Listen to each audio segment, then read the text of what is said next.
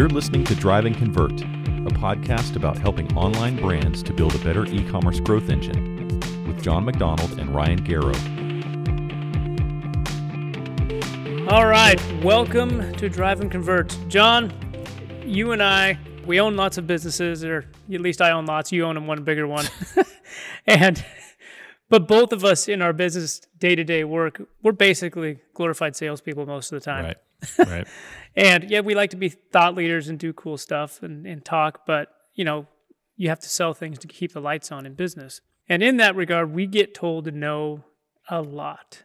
It seems everybody's got like this bank of excuses on why certain things can't happen now or it doesn't make sense. I've heard everything in my 12 years in the digital world about digital marketing and SEO, all the stuff, but I've not been on your side in the CRO world. Mm. And I'm betting there are some pretty interesting things that people come up with as an objection to doing conversion rate optimization. And in fact, I've probably said some of them to you myself about my own sites and CRO, almost guaranteed. But I'd be, I'm curious to hear, and, I, and, I'm, and there's probably some questions you can answer for people that their gut check for like CRO would be, ooh, it's too expensive or any of these other things. And so, um, what I'd like to hear from you is what are the common objections that you hear to doing CRO, uh, whether that's even just themselves or with you? Mm-hmm. And then, how do you respond to those and get people over that so that somebody can listen to this and then come to you without those objections anymore? But at the end of the day, I really want to know how do you communicate CRO to the to the stakeholders? Because a lot of times you're going to talk to somebody that's not even the owner of the business or the executive that's making the final say. So you got to have somebody tell a story mm-hmm. above their pay grade. And that I know the game of telephone a lot gets lost in that translation. So I'm excited to be educated in the world of overcoming objections or reasons you can't do something in CRO. Yeah. In the conversion world. Well, thanks. And and I think this is one we both have a challenge with. whenever you your team speaks to folks about why their ads aren't performing as well as they could be, it turns into a conversion challenge most likely, right? And so mm-hmm you know that's when it kind of i always say it, it's adding fuel to the fire right? You guys start this great fire and then if you really want to have the site converting at a high level so that they can add fuel to that fire that ends up being where you often say hey you need to talk with john. And you know i'm sure when you say that you hear your own objections too to why oh no i don't need to talk to john for all these other reasons. Mm-hmm.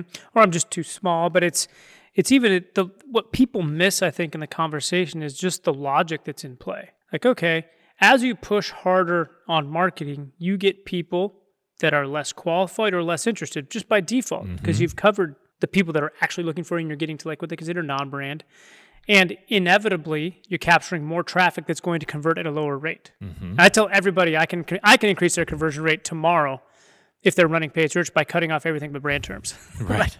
I could do conversion optimization just by cutting off traffic that doesn't convert as high. but that's not what you want to do as a business that's growing. And so rather than my version of CRO, we're like, hey, if you want to grow and be able to perform better at more broad terms, you need to remove friction on your site. The logic gets lost somehow mm-hmm. in, in business owners as they're thinking about their site and where to put that next dollar, not realizing that that next dollar, if it goes to CRO, it makes everything else look really good. Yeah. Well, why don't we jump right in? I I, I think yeah. you and I don't need to convince each other, right? But no. uh, so I'll, I'll try not to convince you today, but you know, I'll just preface all of this with saying that it's never about convincing a brand to do optimization, right? I think that there needs to be a clear mutual fit whenever I'm having one of these conversations, and for me, it's it's about can we move the needle for this brand? And if we can, are they bought in enough to to be able to stick it through and see that that happen, see the results, right? Because optimization, yeah, there's some quick wins, there always are, but it's something that is an iterative process over time, right? And I think you know, hmm. looking at, at that those two aspects, I hear a lot of, of objections. So maybe we just right. hit up the list. Yeah. So what are the most common that you hear? Well, I think the the biggest one is we have all these changes and issues that we know about, and we want to want to make all these changes to our site. And then after we do all of that, I'll start optimizing. So you know, I see the value, but I need to get this list of quick fixes done first.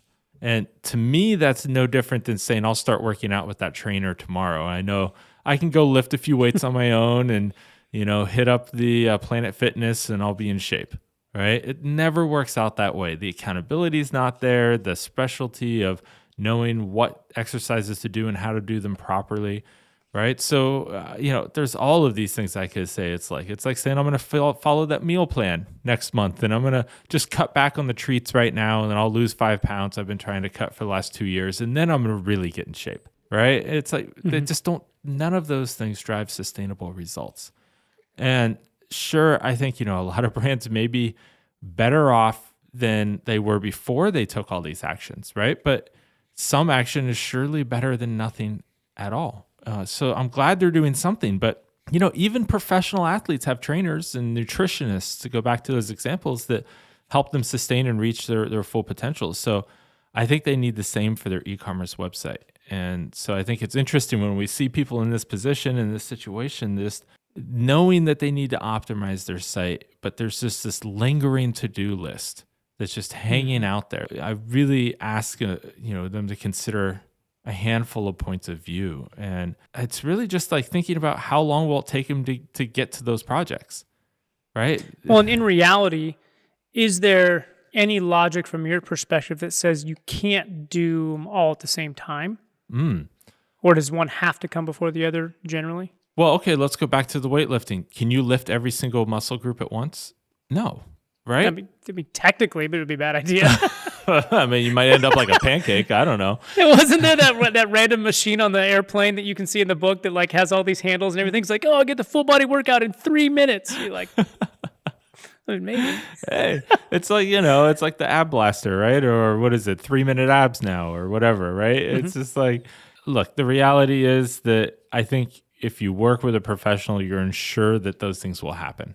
Yeah, there's no guarantees and there's bad professionals just like anywhere else. But the reality is, you know, if you ask a handyman to come and knock out that home repair to do list that's been, you know, that your spouse has has magnetized to the fridge for the last two years, right?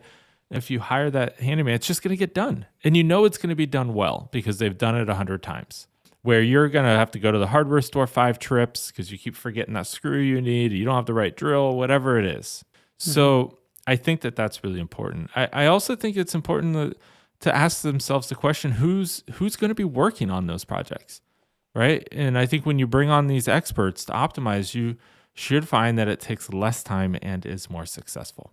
You know, that handyman that you're hiring, like I said, they've hung that shelf on your wall a hundred times and they know how to ensure it doesn't fall in the middle of the night and waking everybody up. So mm-hmm. I think it's important that you you wonder who's going to do that. You know, is it going to be you? You know, the the brand e-commerce manager? Unlikely. Maybe you can do some easy things, but the chance of you truly diving deeper is is pretty slim. So I also think that people should be asking themselves how they know the items that they have on their list are even the right things to focus on, right?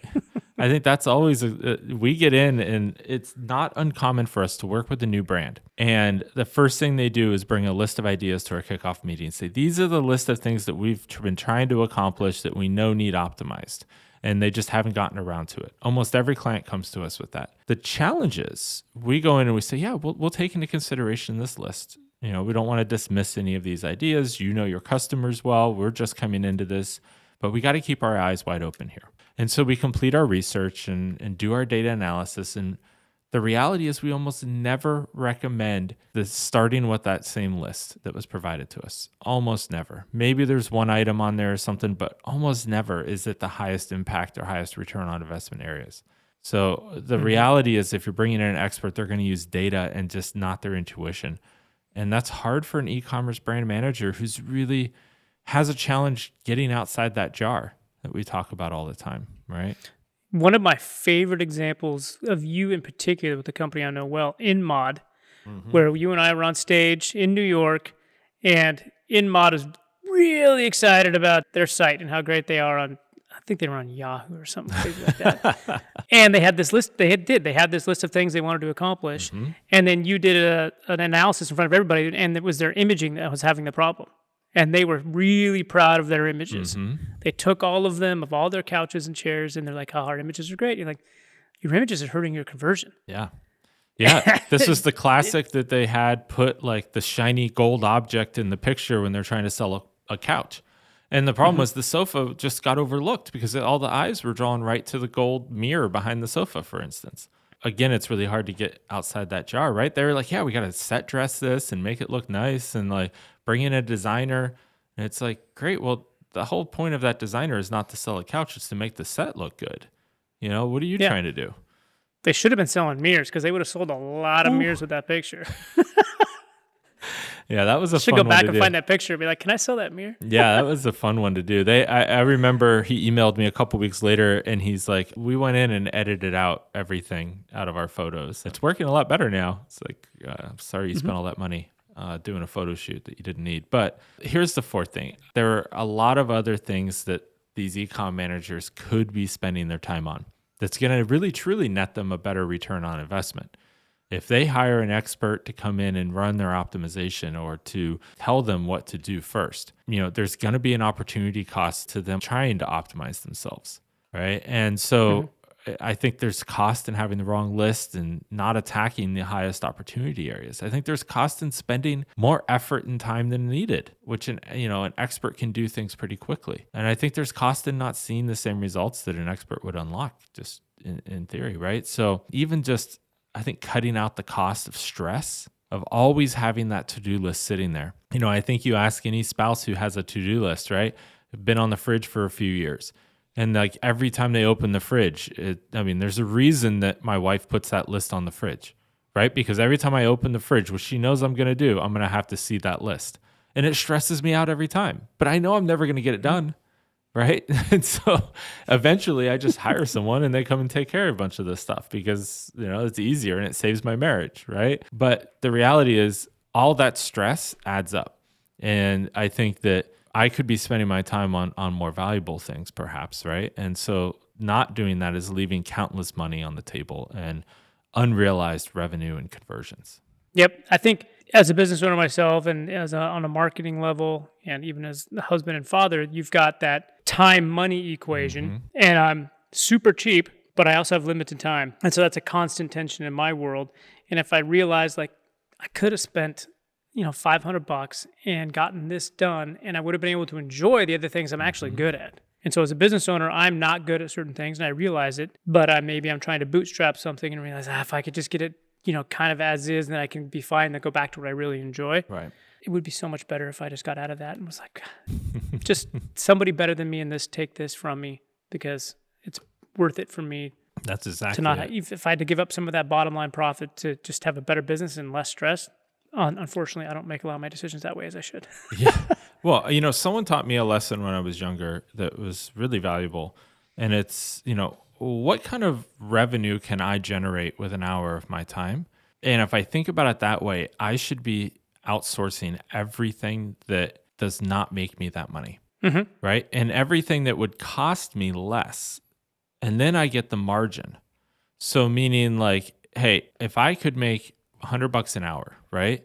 And I can pay somebody 20 bucks to mow my lawn and it's going to take them an hour. In theory, I've made $80, right? Because I should be doing something more productive with that $100 uh, in terms of time, right? And then it cost me $20 to get the task done. So now that task is done and, and it only cost me 20%. I have an 80% margin on my time. And I think that's an interesting way to look at this as well for ecom managers. What are you losing and what is that margin on on getting these things resolved?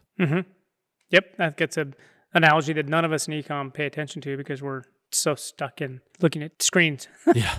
For and For sure. and numbers and not thinking through what could I actually be doing to generate money in other areas. You're listening to Drive and Convert, a podcast focused on e commerce growth. Your hosts are Jon MacDonald, founder of The Good, a conversion rate optimization agency that works with e commerce brands to help convert more of their visitors into buyers, and Ryan Garrow of Logical Position, digital marketing agency offering pay per click management, search engine optimization, and website design services to brands of all sizes. If you find this podcast helpful, please help us out by leaving a review on Apple Podcasts and sharing it with a friend or colleague. Thank you. Again, we're on the money thing, so I bet because it is in every possible sales scenario or business scenario, price is an objection. Hmm. How do you get people beyond that Yeah, I, I think the investment level that is needed to do this right can often be a challenge. And I think that this comes down to folks just not calculating the return on investment. It's that plain and simple. If you look at this from a return on investment, there is nothing else in marketing that it can net you such a high return on investment and get so close to the money. I hate it, but that's true. Because I want the answer to be paid search, Yeah. paid social, or SEO, but it's not. Well, I I appreciate I appreciate that you're a bigger man than me. I would have I would have fought it to the teeth. But I, I will say this, Ryan, that the reality is that we're talking about on-site, right? Off-site. Mm-hmm. Yeah, I mean, I we don't have affect anything off-site. Can we improve the off-site numbers? Perhaps. I think that's where the fuel to the fire comes in, right? Mm-hmm. Where you're going to need both eventually. But the reality here is when you're talking about on-site experience, there's really nothing that can get you as much of a return on investment. Not that app of the day that you see, not the trick or hack that you need to deploy. You know what's the only thing that's going to get you closer to the money is discounting. Oh, I thought you were going to say Wheelio. Yeah. yeah. Uh, yeah. So it's the, you know, if, if you really want to like just do this overnight, just uh, knock your prices down 50%, right? But then your, your return on investment is, is going to be down dramatically.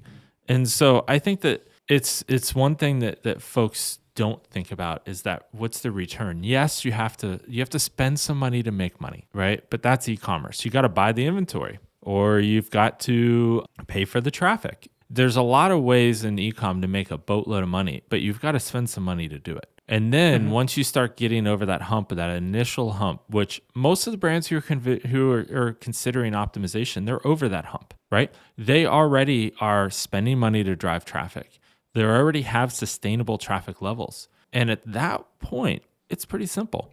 We can come in, or any optimization service can come in and can really move the needle and prove it by being so close to the money, right? Uh, it- if you're doing good optimization, you're working with an expert, they're going to track every click and movement. They're going to have tons of metric and data, and they're going to be sharing that with you on a regular, at least monthly basis. And what that means is there's no running from those numbers. They should be earning their keep every month, and they're gonna, it's going to be very clear if they mm-hmm. are or they are not. And if it's not clear, you need to ask for more data because that should be shared. Yeah, there isn't a marketing thing that touches social channel traffic mm-hmm. optimization, organic. Like if you increase your entire site conversion rate, it's better than pen- spending more money on shopping. Mm-hmm. Unfortunately, for what I like to plan, Yeah. but it allows you to spend more long term. Exactly, right? Because the, that return on investment, you can then go back and reinvest. Let's take mm-hmm. the hourly spend thing I was talking about earlier. Okay, I paid someone $20 to mow my lawn. I now have made $80 in theory, right? With my hour of time, I was doing something that was, you know, I could make $100 an hour doing. Well, now I have that $80 I could reinvest. Right. And so I go and I invest that $180, excuse me, that $80 is starting to make me money while I'm generating another 100 the next hour and you just mm-hmm. start compounding that over time. I think the best way to think about this is just like a retirement account, right? You're collecting conversions and you continually optimize. And as you're optimizing, you're continually building up and you're you're eventually just going to see a really good sustainable return where you know you're able to invest in more traffic and then you're able to convert higher. And it's this continuous circle of invest in traffic convert higher reinvest the the earnings into more traffic right? And you can spread that out and go across channels. You can start optimizing email you can start optimizing all social you can start optimizing paid or seo or any of these other things right so it just is it's a it's a flywheel if you will uh, i hate business terms like that but that's what it is I probably simplify it too much, but it's a just an equation on my end. Mm. Like if you're spending, I'm going to make this up, twenty thousand to generate forty thousand dollars of revenue on like non-brand shopping, where you're acquiring new customers, where really where conversion rate optimization helps. And instead, you're going to spend twenty-five thousand for a few months because you spent five thousand on conversion rate optimization to generate forty thousand conceptually. Very quickly, your conversion rate on that same twenty thousand dollars of investment on paid search is going to generate fifty mm-hmm. which allows you to invest more in that paid search to acquire more customers, which gets you a larger email database. Which it is a flywheel, but it's if you think about increasing conversion rate where you can compete with your competitors, and if you're like me and you're hyper competitive, I want to destroy people on non-brand shopping and mm-hmm. get those customers because they're showing the intent that they want my product. But if I can't get the return of at least break even, I'm losing money spending money on that to get them. So I need to pull back. Competitors that are converting better get to keep playing, and I don't. And that makes me angry as a business owner and how competitive I am. But that's where I see it. Like if you can't play there and there's other people playing there, either they're accepting a loss of money, like you weren't willing to mm-hmm. do, or their conversion rate optimization is better and they're able to keep playing and you have to take your ball and go home at that level. Right. That's great. And and I think that's exactly where there's a lot of calculators out there that will help you do that math, but I think that it's pretty simple, right? And mm-hmm. and like you're saying, just take the earnings and reinvest it and you'll continue to grow, grow, grow in most cases. Yep. cases. And all you want is those emails and loyalty programs to keep printing money. Yeah.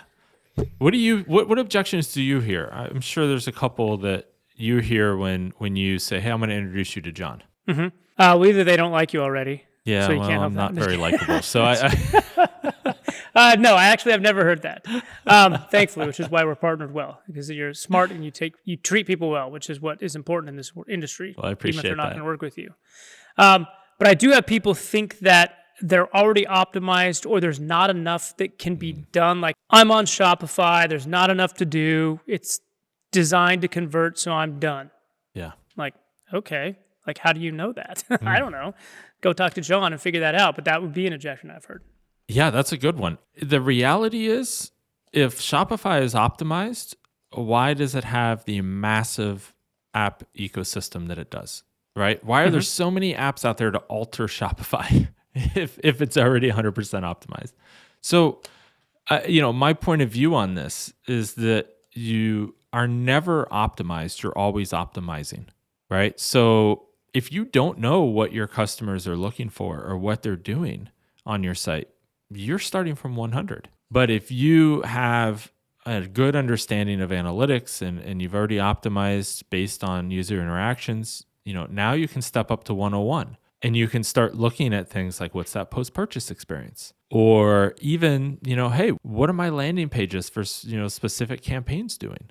Right? Now we need to start optimizing those or dive really deep. What's our product detail page look like and how should we be uh, overcoming objections and arranging the content, right? There's always something, right? You're going to come up with new products. You're going to have to optimize those pages. Um, So I'm a firm believer that you're never optimized, you're always optimizing. So when somebody says I'm already optimized, I say, okay, you are. Maybe you think that, and it let's just shits and giggles, you are today, right? But what about tomorrow when user behaviors change, when uh, the e-commerce ecosystem changes, when Shopify comes out with that update to now have Shop Pay in your checkout?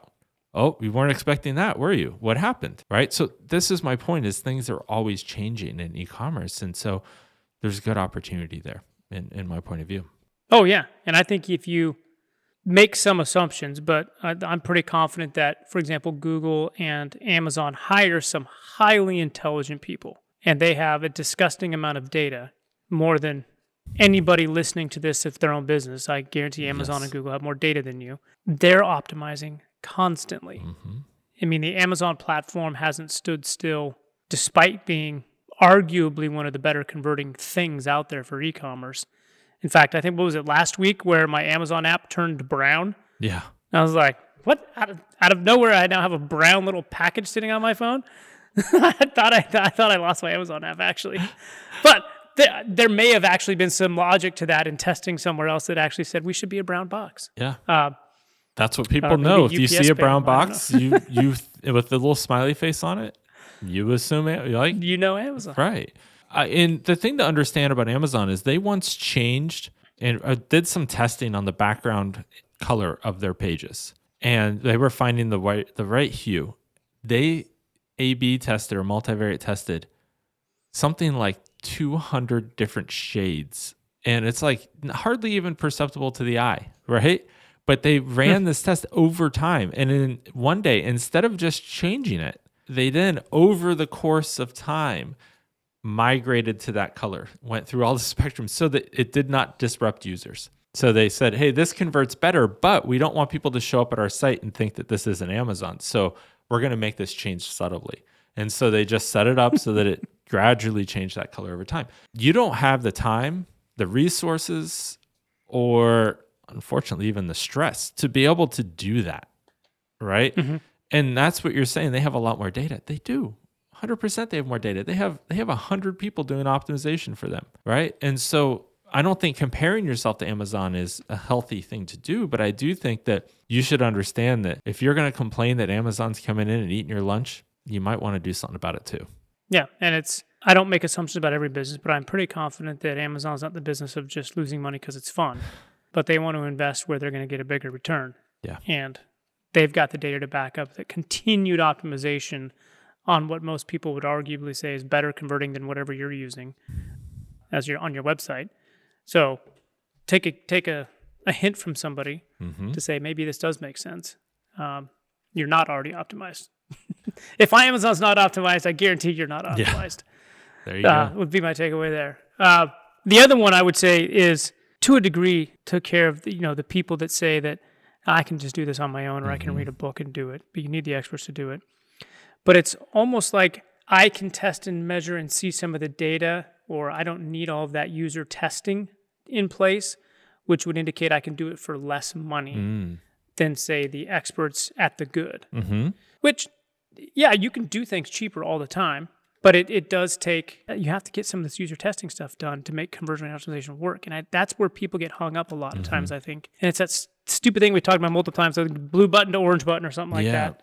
Well, I think this goes back to brands thinking they know their consumers extremely well. And Hmm. they may know their consumers well, but do they know what objections their consumers are having on their website? What challenges are they facing? Mm-hmm. And that perspective is just extremely hard to obtain without some outside help. And it's not optimization if you're not taking that into consideration. It's just not. Uh, you can do everything else and see some change, right?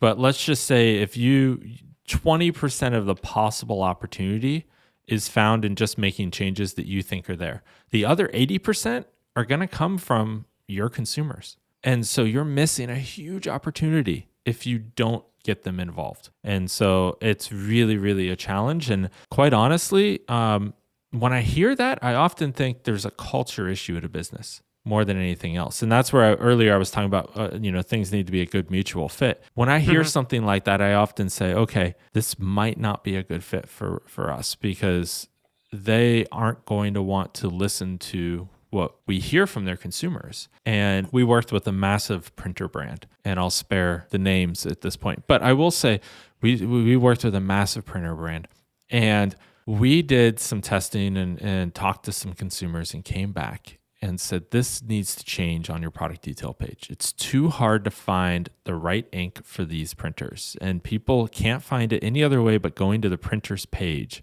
And on that printer's page, you've made it impossible for people to see what they need for supplies.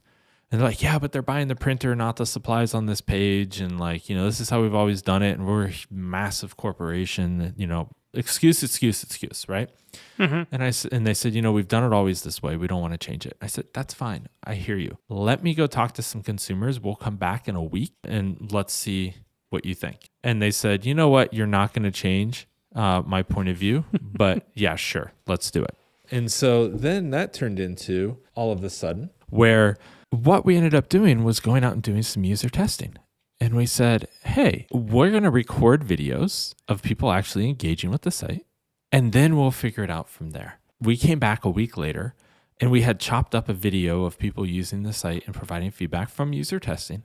And I put a little ticker down in the bottom corner of the video so that every time somebody abandoned because they couldn't find the right ink, then I, at that point, I was like, okay, like, you know, we were up to several thousand dollars at one point in the video, and it was only 15 minutes long of, of these people having these problems.